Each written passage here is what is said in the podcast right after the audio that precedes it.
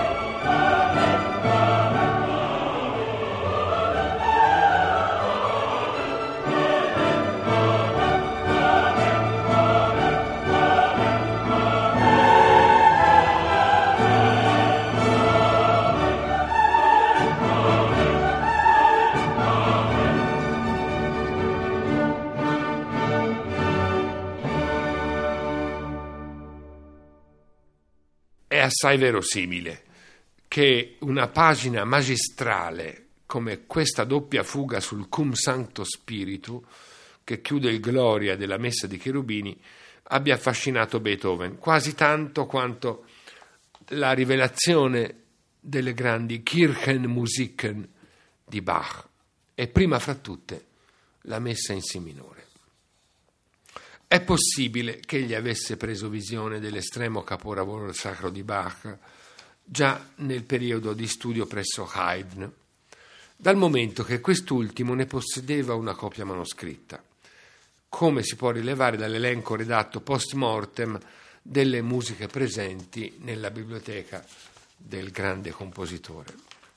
Già in una lettera del 1810 all'editore Breitkopf, Beethoven cercava di entrare in possesso di una messa qui leggo virgolettato, nella quale vi sarebbe il seguente crucifixus con un basso ostinato.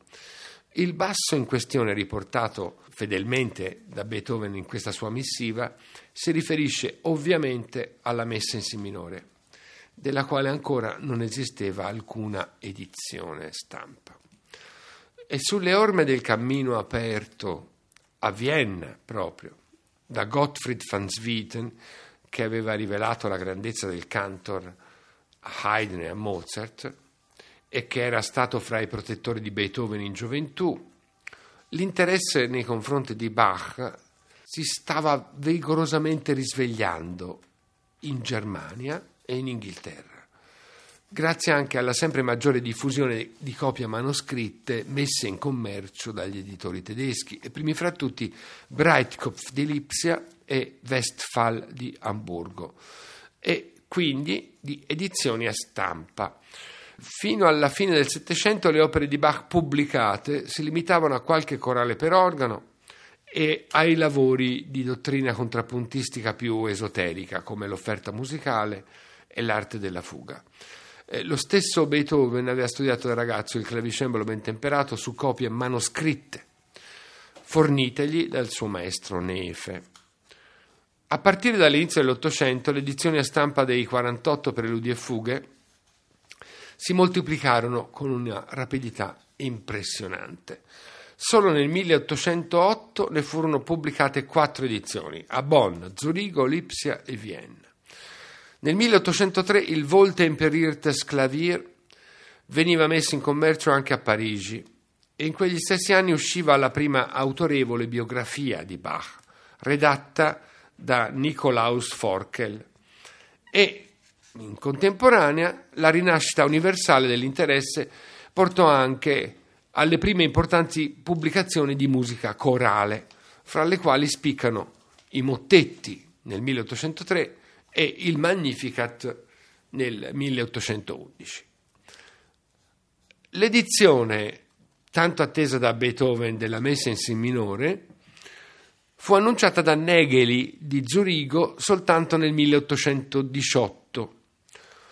Si badi bene, è un anno prima dell'inizio della composizione della Missa Solennis, come l'opera d'arte suprema di tutti i tempi e di tutte le nazioni per una volta la pubblicità non era troppo ingannevole. Ma dal 1804 questa, la messa in si minore, faceva comunque parte di un ricco catalogo di copie manoscritte che venivano messe in vendita da Traig a Vienna. Beethoven poteva inoltre eh, contare sul progetto di un'edizione di tutte le opere per tastiera di Bach che era stato avviato da Hofmeister a Vienna e poi portato a compimento nel suo nuovo stabilimento di Lipsia, il Bureau de Musique, da cui prese le mosse l'illustre casa editrice Peters. La rivelazione più impressionante in quei primi due decenni dell'Ottocento fu appunto l'immensa statura di Bach come autore di musica sacra e nessuno, meglio di Beethoven, era in grado di cogliere la misura di quella grandezza all'immagine di Bach, quale dotto contrappuntista, teorico e organista, si stava velocemente sostituendo quella del compositore capace di straordinaria profondità di espressione, di interprete grandioso dei valori spirituali, di costruttore di vertiginosi edifici sonori. Come era già accaduto a Mozart, anche Beethoven sentì l'obbligo di misurarsi con quella grandezza e ne fece la personale pietra di paragone per nuovi traguardi. Queste furono le composizioni scaturite dal 1815 agli ultimi mesi di vita, le cui aspirazioni principali, come ebbe a scrivere proprio Beethoven all'arciduca Rodolfo nel luglio del 1819, erano libertà e progresso. Una delle quattro misse breves di Bach, la Bachwerke Verzeichnis 234, veniva resa disponibile in edizione a stampa nel 1818, proprio nell'anno in cui Beethoven ricevette l'incarico ufficiale della messa. Inoltre, il musicista ebbe il privilegio di poter consultare e attingere liberamente alla formidabile biblioteca musicale in possesso proprio del suo allievo Rodolfo d'Asburgo, che era uno dei più forniti giacimenti di opere di Bach e di Handel allora disponibili. Le proporzioni inaudite e lo spessore di scienza musicale che la Missa Solemnis di Beethoven immediatamente cominciò ad assumere sono state immensamente condizionate dalla consuetudine quasi quotidiana che Beethoven aveva stabilito con quei capolavori. Uno studio che però fu esteso anche al gregoriano, materia prima praticamente sconosciuta a un musicista laico come Beethoven. Per entrare nella massima familiarità con il testo latino dell'ordinarium, misse, si fece redigere un'accurata traduzione in tedesco sulla quale misurò con attenzione quasi maniacale l'illustrazione retorica della sua intonazione, parola per parola. Nelle ambizioni di Beethoven, la sua missa doveva essere un collettore del pensiero musicale più elevato, consegnato nei secoli alla nobile maestà del rito e da lui aggiornato alla spiritualità dell'uomo moderno e traghettato verso il futuro con l'esaltazione del veggente. Lo scopo fu raggiunto grazie anche alla lentezza nel lavoro di composizione, che finì per sottrarre l'opera a quella sua originale destinazione liturgica di solenne ornamento all'intronazione arcivescovile di Rodolfo. Infatti, alla data stabilita per la cerimonia, il 9 marzo 1820, a distanza di circa un anno dall'inizio dell'ambizioso progetto, Beethoven aveva composto soltanto il Kyrie e abbozzato parte del Gloria. Nell'inverno del 1819, con non poco imbarazzo e chiamando in causa disagi fisici e le interminabili vicende processuali per la tutela del nipote Carl, Beethoven doveva avvertire il suo allievo arcivescovo che la missa solemnis non sarebbe stata terminata in tempo utile. E allora Rodolfo fu costretto a ripiegare sulla messa opera 77 che Johann Nepomuk Hummel aveva composto per il principe Esterasi. Con il mancato assolvimento degli impegni presi, Beethoven vedeva anche svanire ogni ambizione di diventare il maestro della cappella arcivescovile di Olmütz. Eppure, se Rodolfo non poté glorificarsi con la musica di Beethoven il giorno della sua investitura, è fuori discussione che quella debacle abbia lasciato mano libera al musicista per traguardare i confini dell'uso liturgico. La missa solemnis prendeva da quel momento altre strade che traducevano il testo illustre della celebrazione eucaristica in una prospettiva più ampia e universale, facendone lo strumento per una grandiosa indagine sulla relazione fra l'uomo e Dio e sul sentimento religioso. Una rappresentazione musicale che trascende ogni appartenenza confessionale e che si rivolge al consorzio umano nella sua accezione più vasta e lo spinge a scoprire la propria religiosità, così in chiesa come in una sala da concerto. La missa solemnis è la celebrazione laica di un'umanità che cerca la fede e la trova immergendosi in un'esperienza di spiritualità musicale potente e commovente. Per portare a compimento questo, che fu certamente il lavoro più impegnativo e grandioso di tutta la sua vicenda di creatore, Beethoven impiegò quattro anni. Solo nel marzo del 1823, nel terzo anniversario della sua consacrazione, il cardinal arcivescovo Rodolfo d'Asburgo ricevette dalle mani del suo maestro la partitura della Missa Solemnis, a lui dedicata.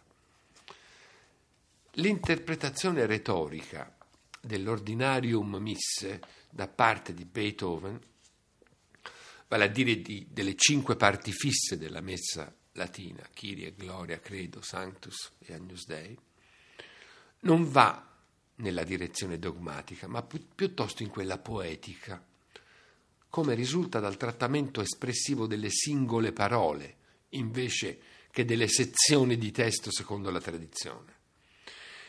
In un avvicinamento dell'umano al mistero divino, egli si spinge fino ad inserire interiezioni accorate, come accade nelle ultime invocazioni del miserere nel Gloria, precedute da un A o da un O a sottolineare gli accenti di un'umanità orante nella propria miseria.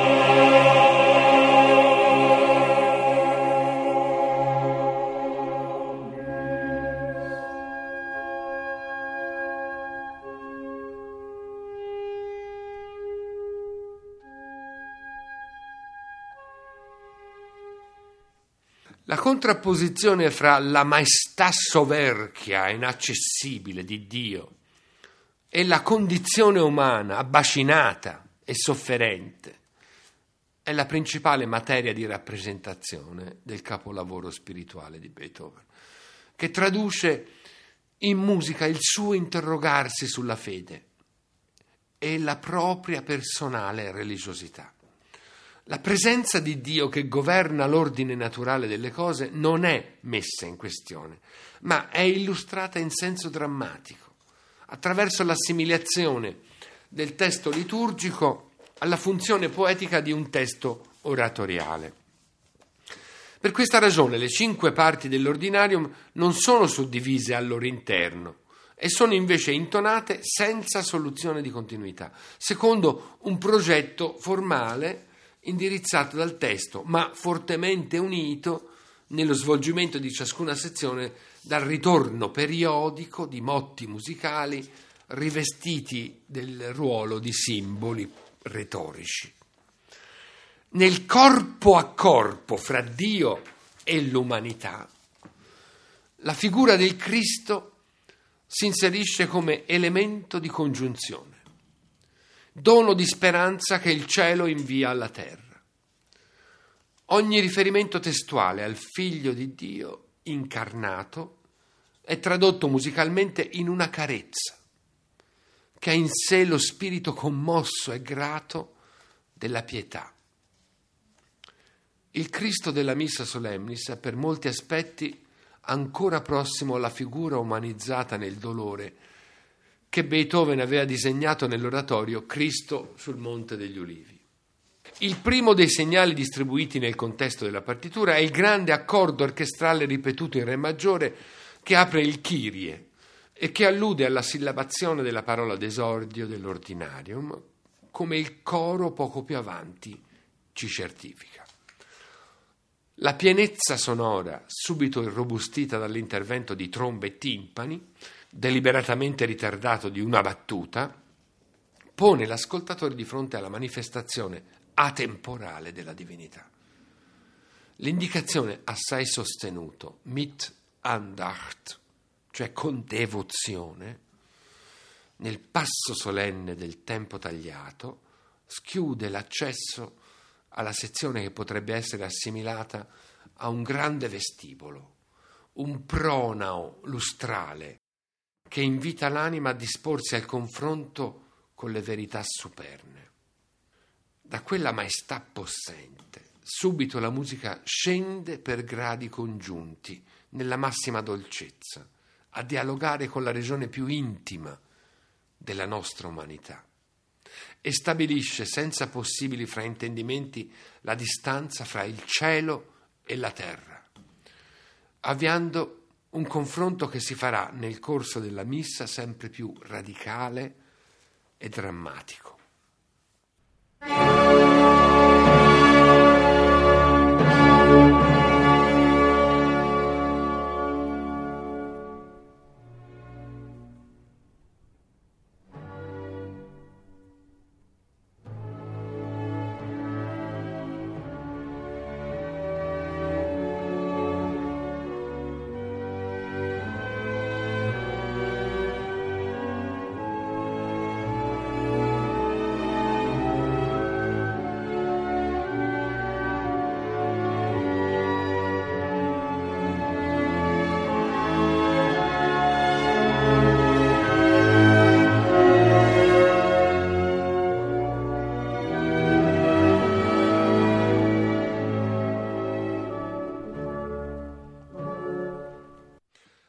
L'ingresso del coro replica la verticalità suprema degli accordi d'inizio, ma trova negli interventi singoli dei solisti un contrasto carico di significato, nella sua disarmata nudità.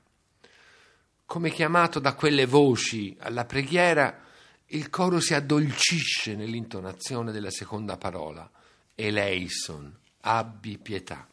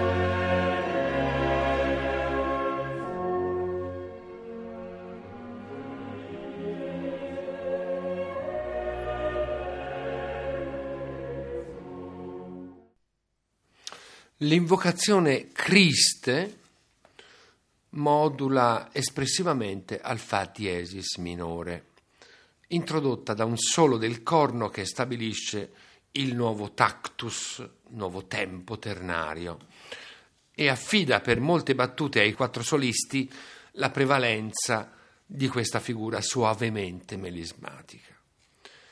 Il coro limita e si pone con loro in antifonia solo dopo 18 battute, nelle quali il senso quasi intimidatorio della potenza divina sembra sciogliersi in una più tenera confidenza col figlio di Dio, sottolineata nelle armonie di terze dei legni.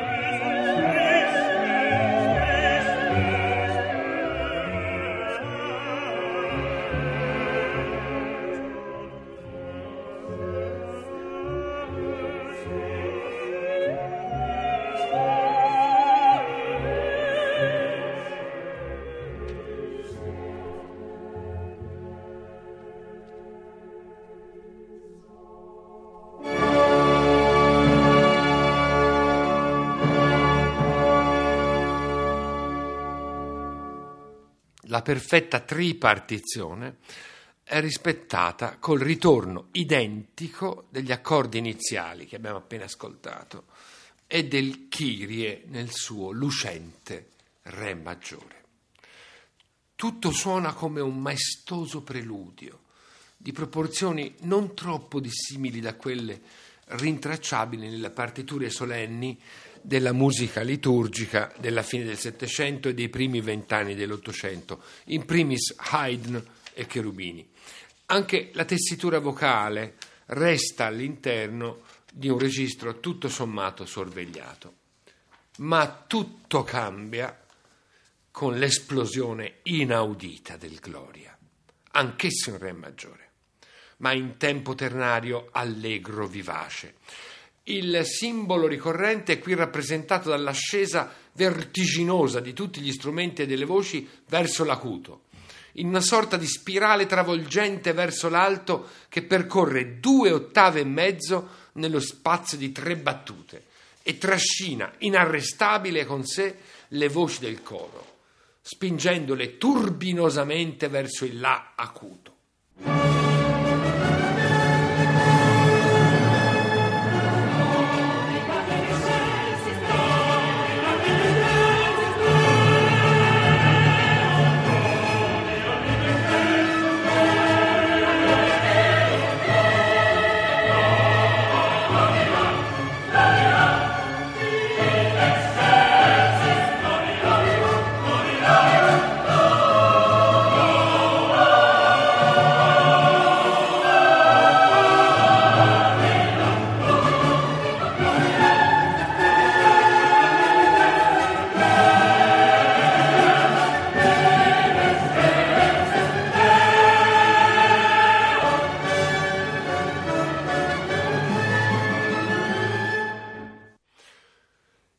Registro si inverte bruscamente verso le regioni gravi, sulla declamazione di Et in terra pax hominibus, che è priva di ogni spinta motoria.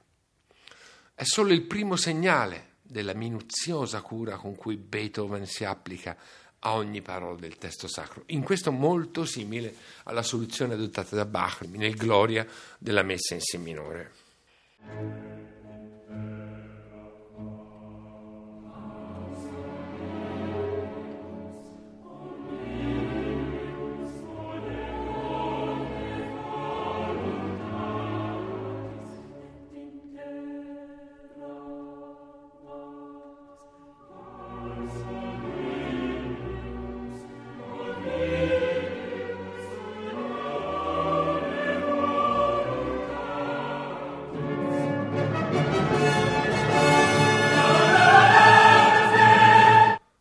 Dopo 24 battute, quella pace, pax hominibus, è spazzata via dalle intonazioni successive, ancora più proiettate a piena forza verso altezze abbaglianti e temerarie, tanto per le voci quanto per gli strumenti.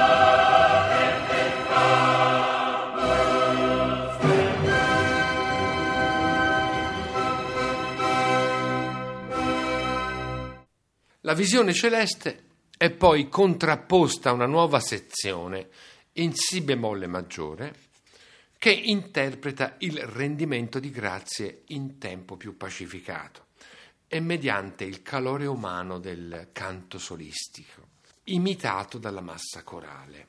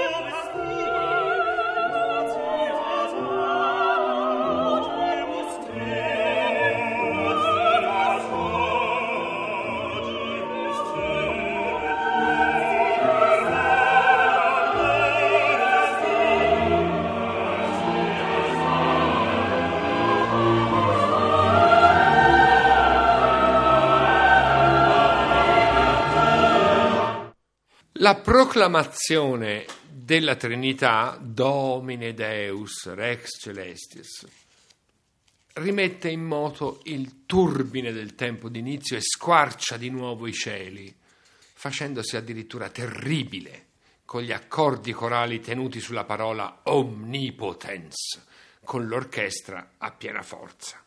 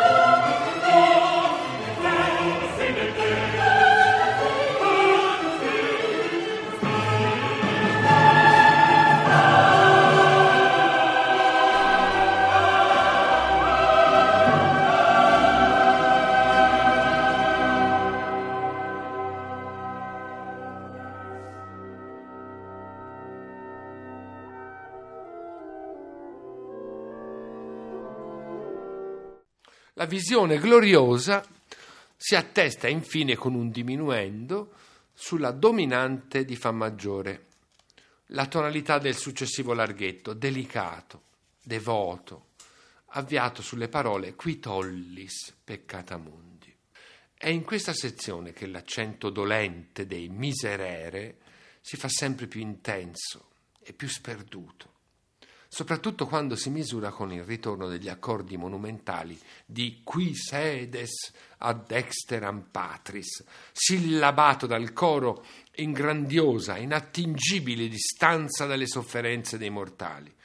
La concatenazione contrappuntistica ritmicamente complessa di quei miserere, sottolineati dalle esclamazioni aggiunte da Beethoven al testo, quelle che abbiamo ascoltato poc'anzi, si fa sempre più acuminata e raggiunge nella declamazione corale a piena forza il terreno aspro del Fa diesis minore, mentre un vero e proprio lamento di semitono, Do diesis Re, Do diesis Re, si innalza disperato sulle sciagure umane dalla voce di ogni singolo legno.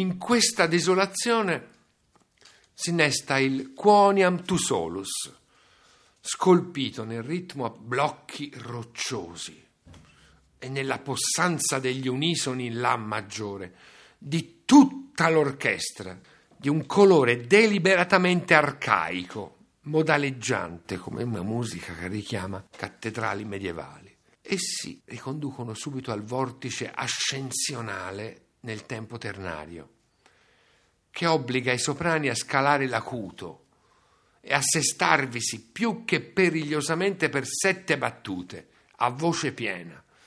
Un rischio davvero mortale per le voci sopravvivi di un coro.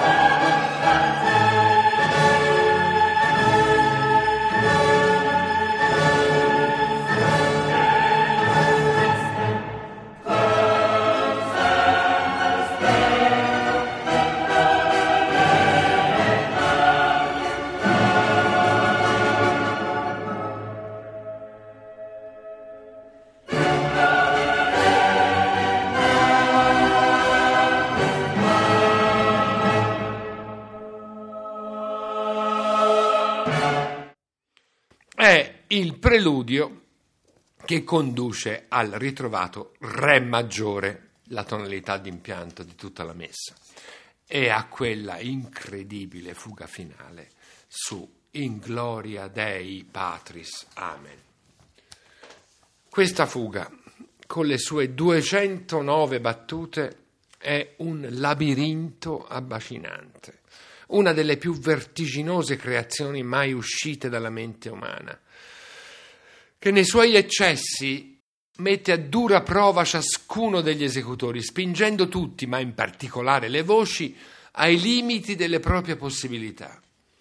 Ai quattro solisti è consegnato il compito di avviare il turbine dello stretto, prima che il tempo muti in un poco più allegro e l'ascolto si trasformi progressivamente in un'esperienza di superamento dei confini del tempo e dello spazio.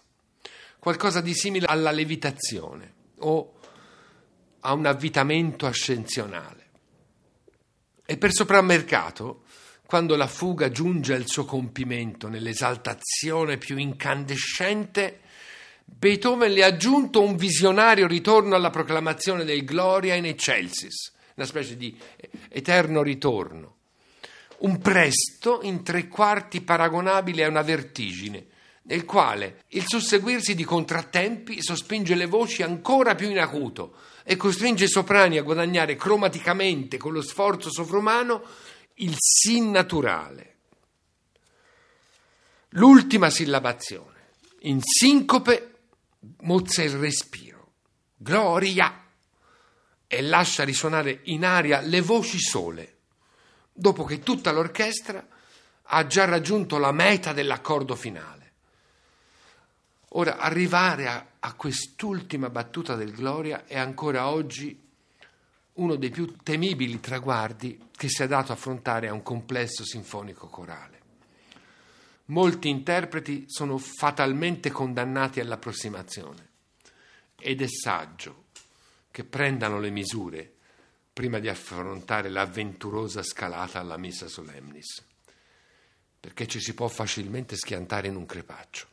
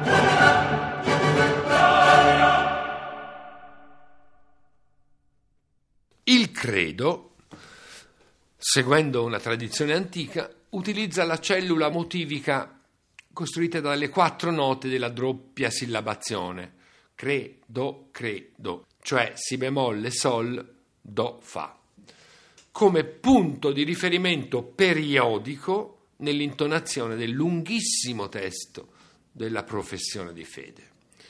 È una formula non dissimile a quella su cui Mozart costruì il finale della sinfonia Jupiter.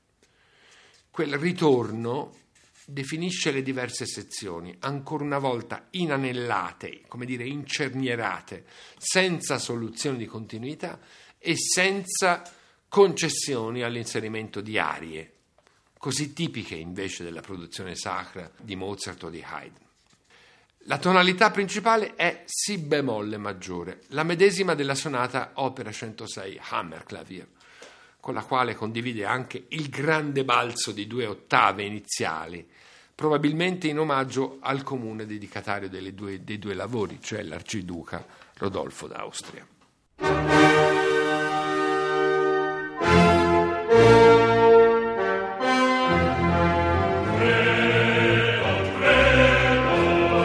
tutta la prima parte è robustamente sinfonica nei suoi contrafforti e il coro è ancora una volta sospinto ai limiti delle umane possibilità esecutive, fra fortissimi e sforzati costanti.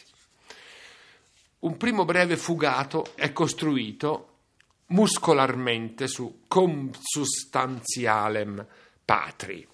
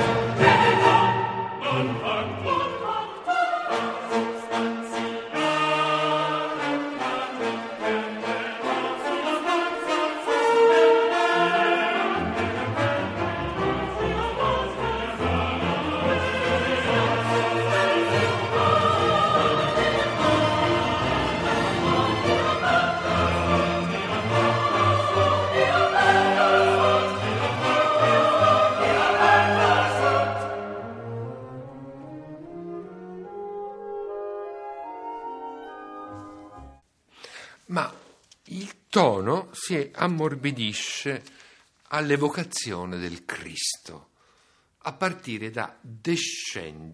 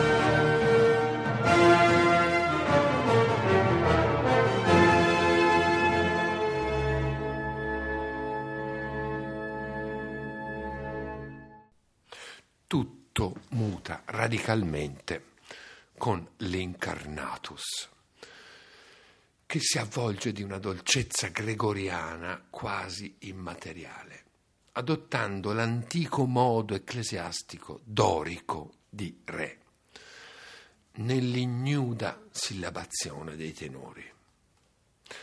L'interesse di Beethoven per gli antichi modi ecclesiastici trova una conferma nella canzona di ringraziamento in modo lidio del quartetto opera 132. E dai quaderni di conversazione apprendiamo che aveva cercato un illustre trattato cinquecentesco, le istituzioni armoniche di Gioseffo Zarlino, dove nel capitolo dedicato alla natura o proprietà dei modi, il dorico, il modo dorico, è descritto come donatore della pudicizia e conservatore della castità. E per questa ragione, secondo quanto sostiene Warren King Kirkendale in un suo importante studio sulla missa solemnis e la tradizione retorica, la scelta di Beethoven potrebbe quindi alludere al mistero dell'incarnazione divina nel ventre della Vergine Maria. La pulsazione di quartine in pianissimo, consegnata ai legni, col brillio sovracuto dei trilli di flauto, evoca indiscutibilmente lo schiudersi di un firmamento sonoro che illumina la venuta del Redentore, il Dio che si fa uomo per opera dello Spirito Santo, che il flauto evoca figurando nei suoni la colomba. Il testo è intonato dai solisti come un madrigale e quindi cantillato liturgicamente sottovoce da tutto il coro. Al tenore, improvvisamente con una ritrovata voce eroica, spetta allora di proclamare l'annuncio Et homo factus est in Re maggiore.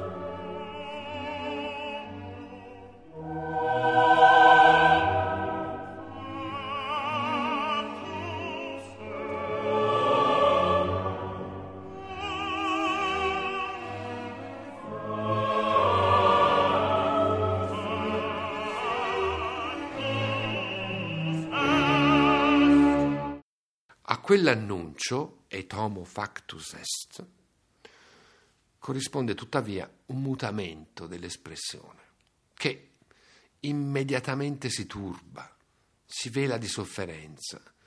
È il secondo capitolo del mistero cristologico, la passione, il crucifixus, adagio espressivo. Gli archi sono presi da un tremito angoscioso mentre il colore armonico viene gettato nelle amarezze del Re minore. Le voci si intrecciano per dodici battute al lamento affannato degli archi, memore delle figure che Bach lega alla croce, il chiasmo, un sentimento doloroso di pietà che s'acqueta rassegnato solo sulle parole et sepultus est, con una specie di smaterializzazione dell'orchestra.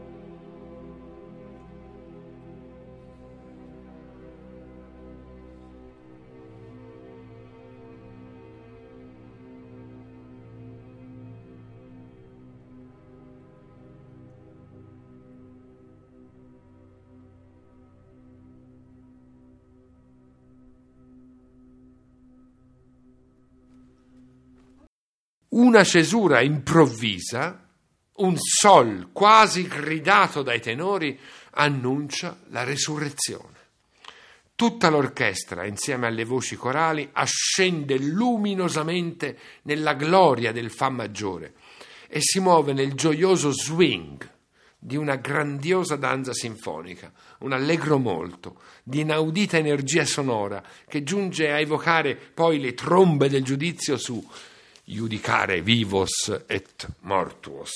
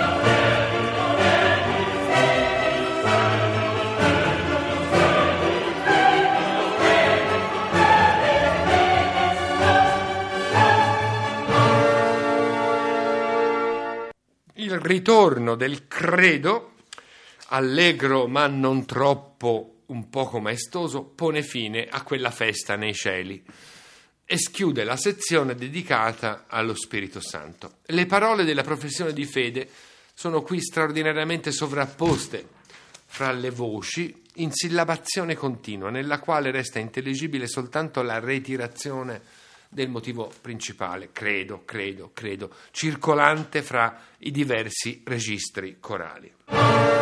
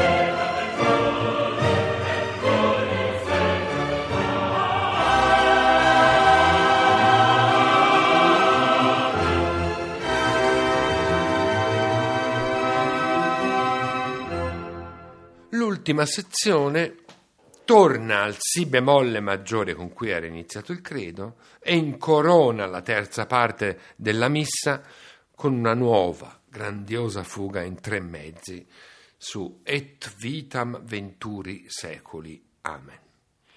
Nel tempo allegretto ma non troppo. Questa pacificata musica dell'eternità muta poi in allegro commoto. Ed è qui che l'ingegno contrappuntistico si esalta in un'imitazione più stretta fra le voci, fra tema, contro soggetto melismatico, salti di sesta, aggravamenti, per culminare nello splendore davvero hendeliano del grave finale, dove sono chiamate in causa le voci solistiche a dar vita a una coda sempre più aerea, smaterializzata fino alla salita in acuto di tutti gli strumenti come una evaporazione in pianissimo che riconduce la musica là dove aveva avuto origine, nei cieli.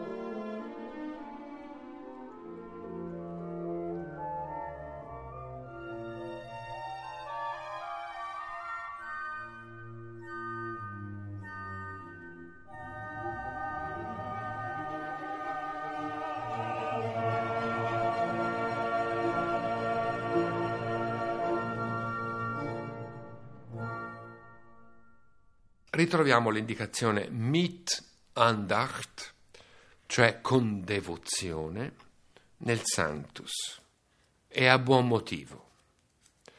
Questo adagio, basato su quattro note legatissime, ascendenti in piano, dalle regioni più gravi dell'orchestra, contrabbassi e fagotti, quanto di più lontano ci si potrebbe immaginare dai trionfalismi splendenti di trombe e timpani con cui normalmente il Trisagion, Sanctus, Sanctus, Sanctus, è intonato nella tradizione musicale liturgica. Per Beethoven è piuttosto una preghiera raccolta, intimissima, la cui armonia instabile sembra smarrirsi di fronte all'inafferrabile idea di Dio. La declamazione è attribuita al canto sommesso dei solisti, nel registro centrale, sostenuti dai corni e dal timbro brunito di viole e violoncelli divisi, e tende a farsi addirittura balbettante di sbigottimento nel pronunciare la gloria del Dio degli eserciti, Sabaoth.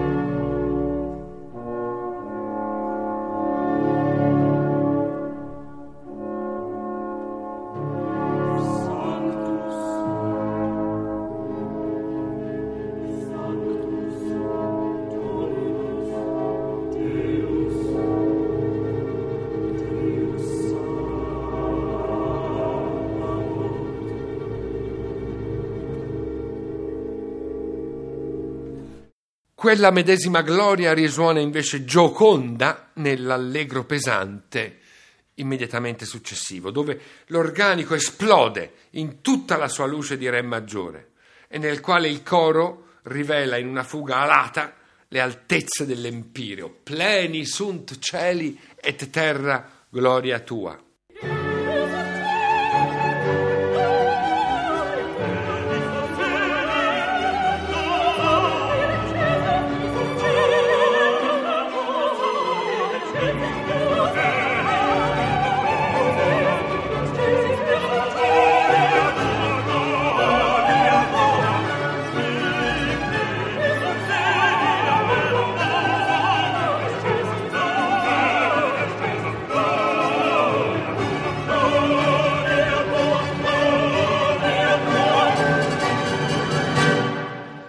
Losanna muta metro, assumendo un ritmo ternario, in una seconda fuga, ma sintetica, quasi martellata, di sole 25 battute.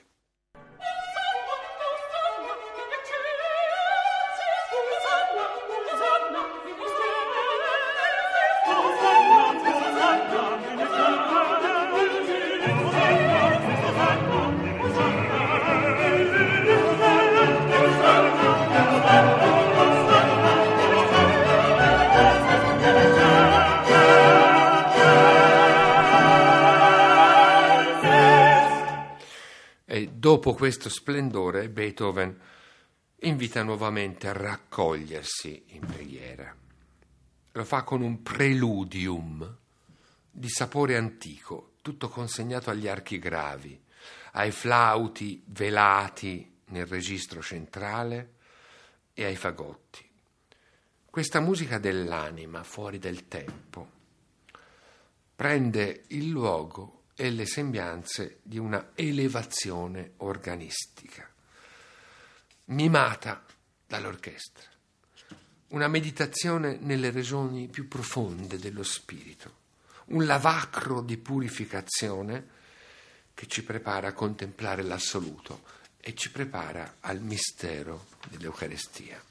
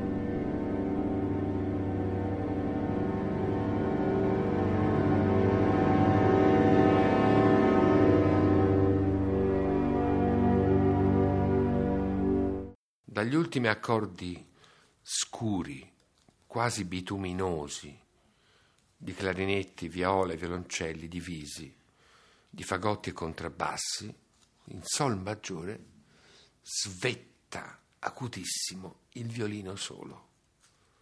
Un contrasto di distanza veramente siderale, che insieme ai flauti, riportati nel registro a loro più congeniale, quello più luminoso, guidane all'andante molto cantabile e non troppo mosso. il Benedictus qui venit in nomine Domini. È la visione di Cristo che si fa pane eucaristico, il mediatore fra l'imperscrutabilità di Dio e gli uomini, il balsamo amoroso della carità. Il suono argenteo del solista conduce nel ritmo cullante di una siciliana, immersa in una dolcezza sublime accompagnato armonicamente dal quartetto di clarinetti e fagotti e punteggiato con la massima delicatezza da tutti gli archi, mentre i corni fanno da pedale. Questi 10-12 minuti circa, collocati fra le stelle, è lo stesso Sternenzelt che ritroveremo nel finale della nona sinfonia sono articolati in tre sezioni, con una doppia presentazione tematica da parte del violino e doppio svolgimento nelle voci dei quattro solisti. Al coro è attribuita la funzione di stendere una specie di tappeto di sillabazione accordale, mentre il quartetto solistico, che ha il compito di dialogare melodicamente con il raggio siderale del violino, una sfida impossibile che mette in particolare la voce del soprano a serissimo cimento e la trasfigura in una luce ultraterrena. Non c'è la consueta ripresa dell'Osanna, esso viene proclamato omoritmicamente nella terza sezione del Benedictus dal quartetto e poi ripreso in crescente maestà da tutto il coro fino allo sfogo grandioso con trombe e timpani su In Excelsis.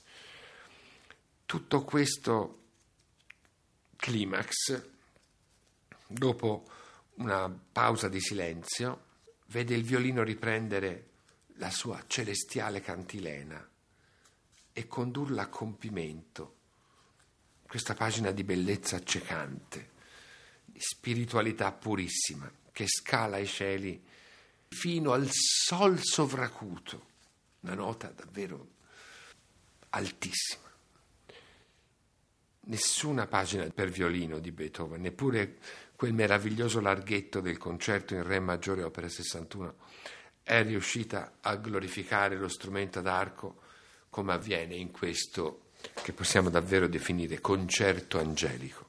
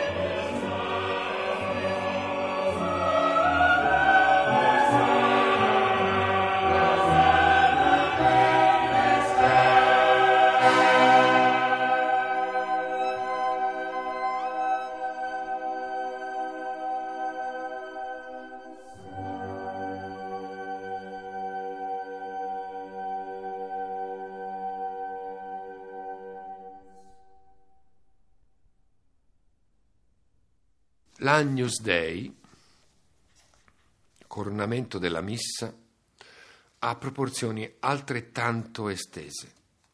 Consta di tre sezioni di invocazione con altrettanti miserere.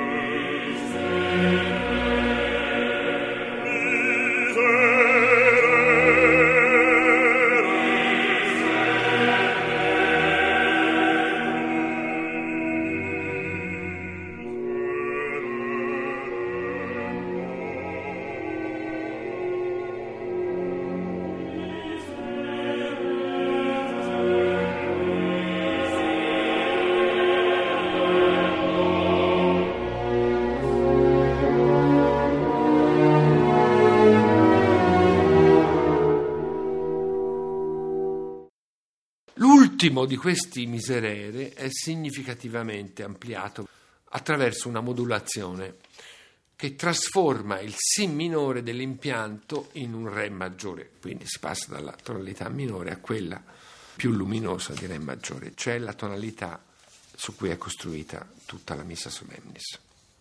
È quella tonalità con cui la Missa Solemnis anche inizia e con la quale trova nel Dona Nobis Pacem la sua conclusione e anche la pienezza dei suoi significati. Il canto, avviato dal basso solo, è gravato dall'affanno penitenziale di una universale sofferenza. Un lamento rivolto a Dio dagli abissi della cognizione del dolore. Poche volte la parola miserere, tante e tante volte intonata nella liturgia dei grandi maestri, è riuscita a trovare accenti così umani e così strazianti. In particolare la seconda invocazione, quella in Mi minore, trova nelle ombre della voce di contralto la corda della disperazione, nel suo procedere a passo faticoso dentro questo adagio, dove tutta l'umanità è rappresentata in pianto.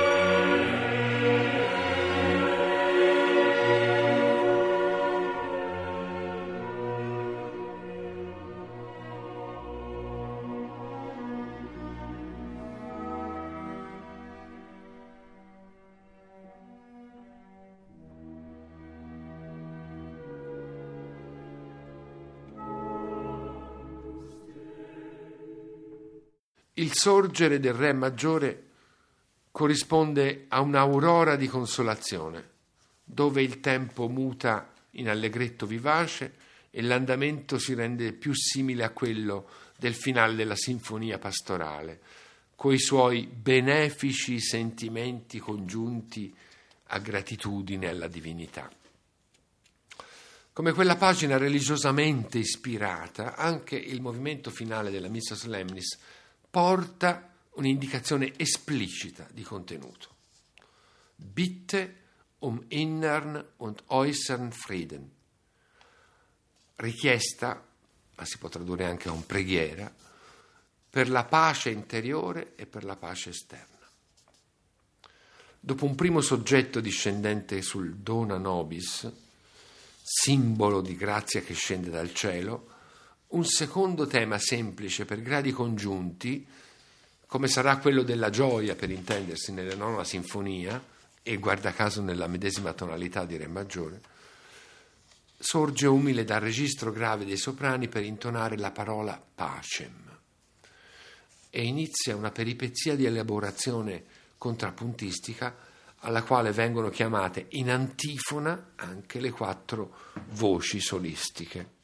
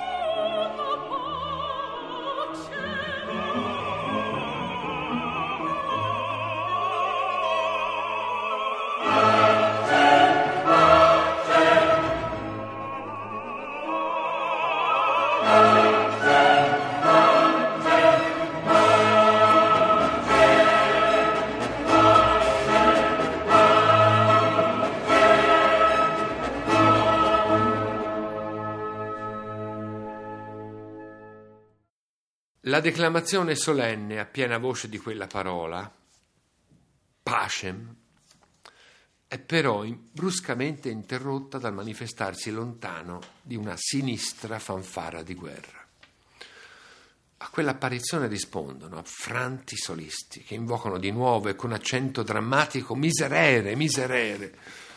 Lo spettro della guerra sembra allontanato e la serenità del tema di pace nuovamente guadagnata, quando un secondo episodio bellico, ancora più violento, si manifesta in un repentino presto, scomposto e ispido, culminante in rutilare di trombe e timpani e in grado di seminare letteralmente il terrore fra le voci del coro e dei soli. È l'immagine di un'umanità minacciata e dispersa. Yeah.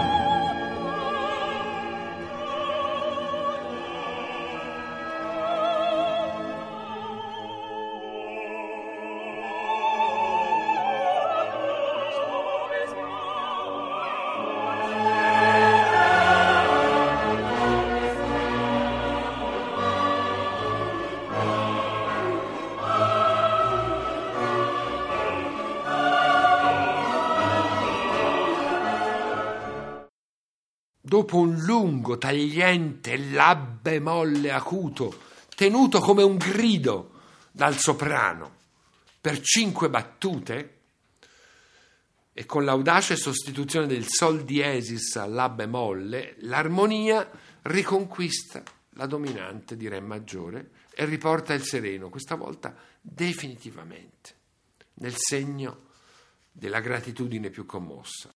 È il Dio, Signore della natura, che risplende sublime in questa pastorale della pace, riconquistata dopo i conflitti interiori e le violenze della guerra. Venti anni di belligeranza permanente avevano insanguinato ogni angolo d'Europa. Il percorso spirituale di Beethoven, il suo dialogo personalissimo con Dio, culmina nella richiesta del bene supremo. Quella pace così a lungo negata a lui e a tutti nell'esperienza drammatica del turbine napoleonico.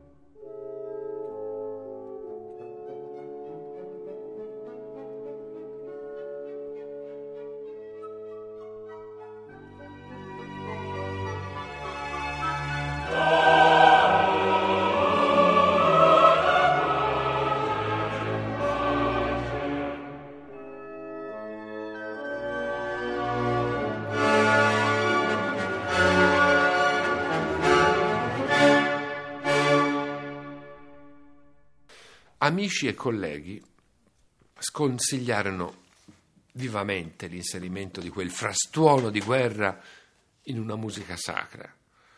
Ma Beethoven non volle sentire ragioni, a costo di andare incontro a critiche feroci riguardo all'inammissibilità di un tale episodio. In verità, qui sembra chiudersi un cerchio che Haydn aveva aperto, con i drammatici colpi di timpano dell'Agnus Dei nella messa in tempo rebelli.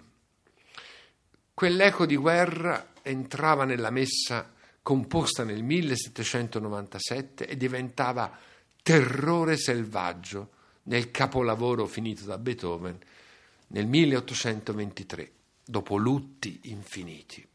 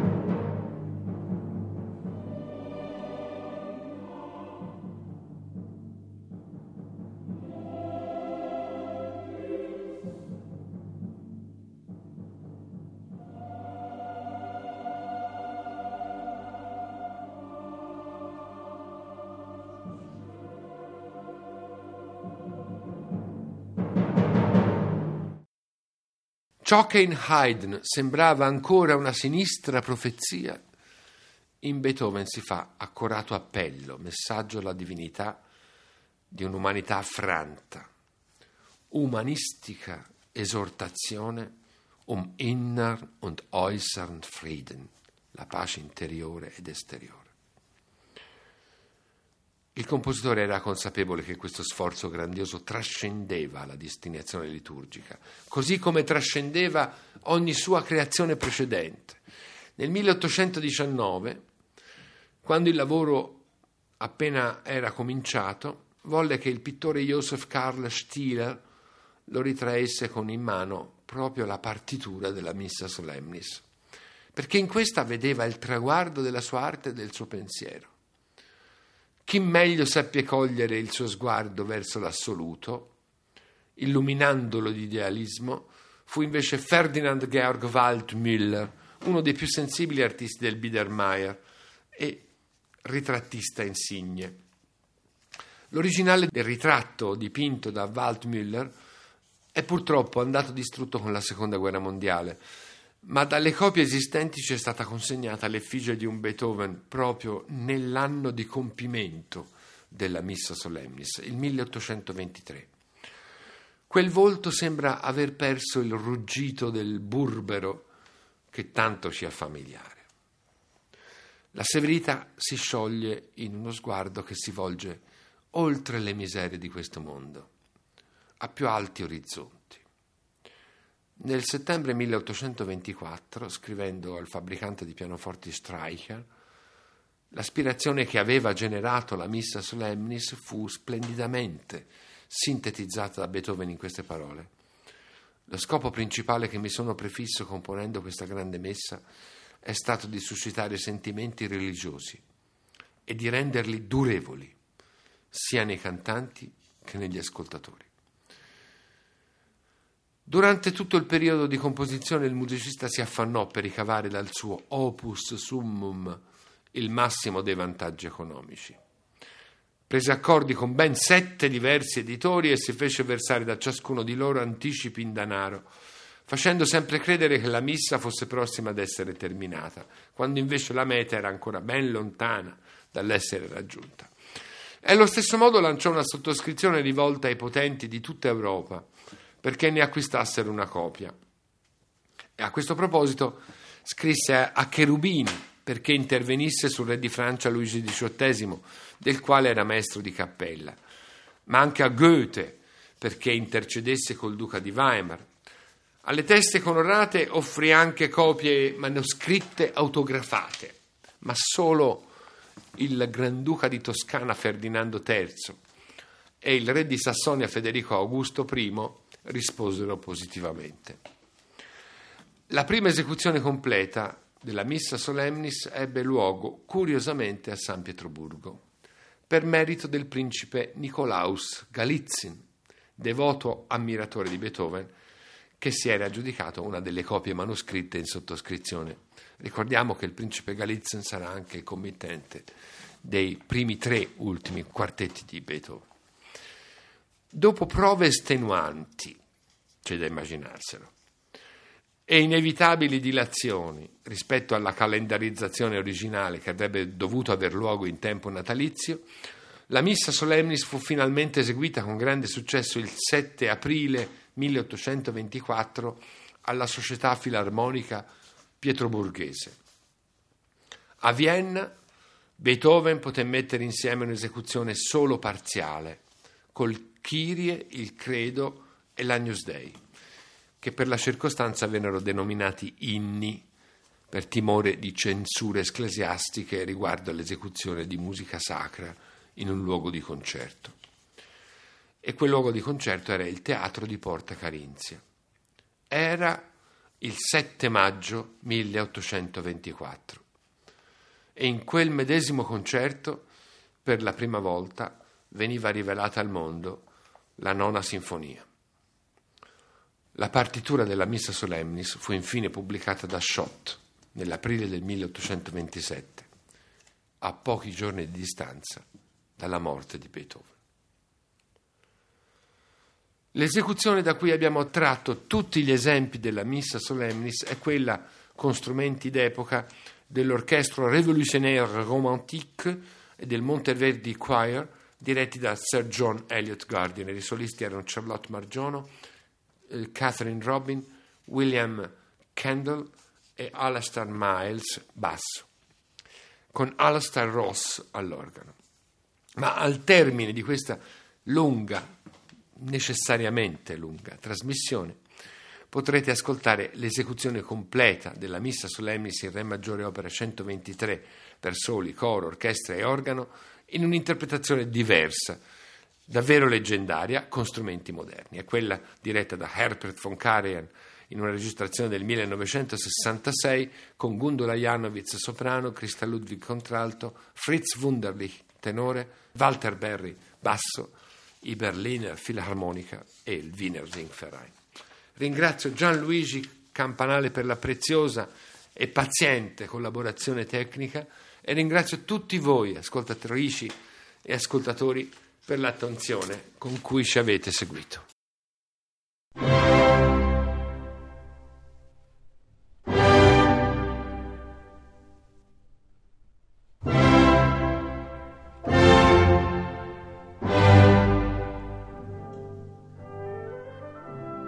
Abbiamo trasmesso Beethoven 250 e gli uomini salirono verso la luce. Progetto di Alberto Battisti e Luca Berni. Missa Solemnis, a cura di Alberto Battisti.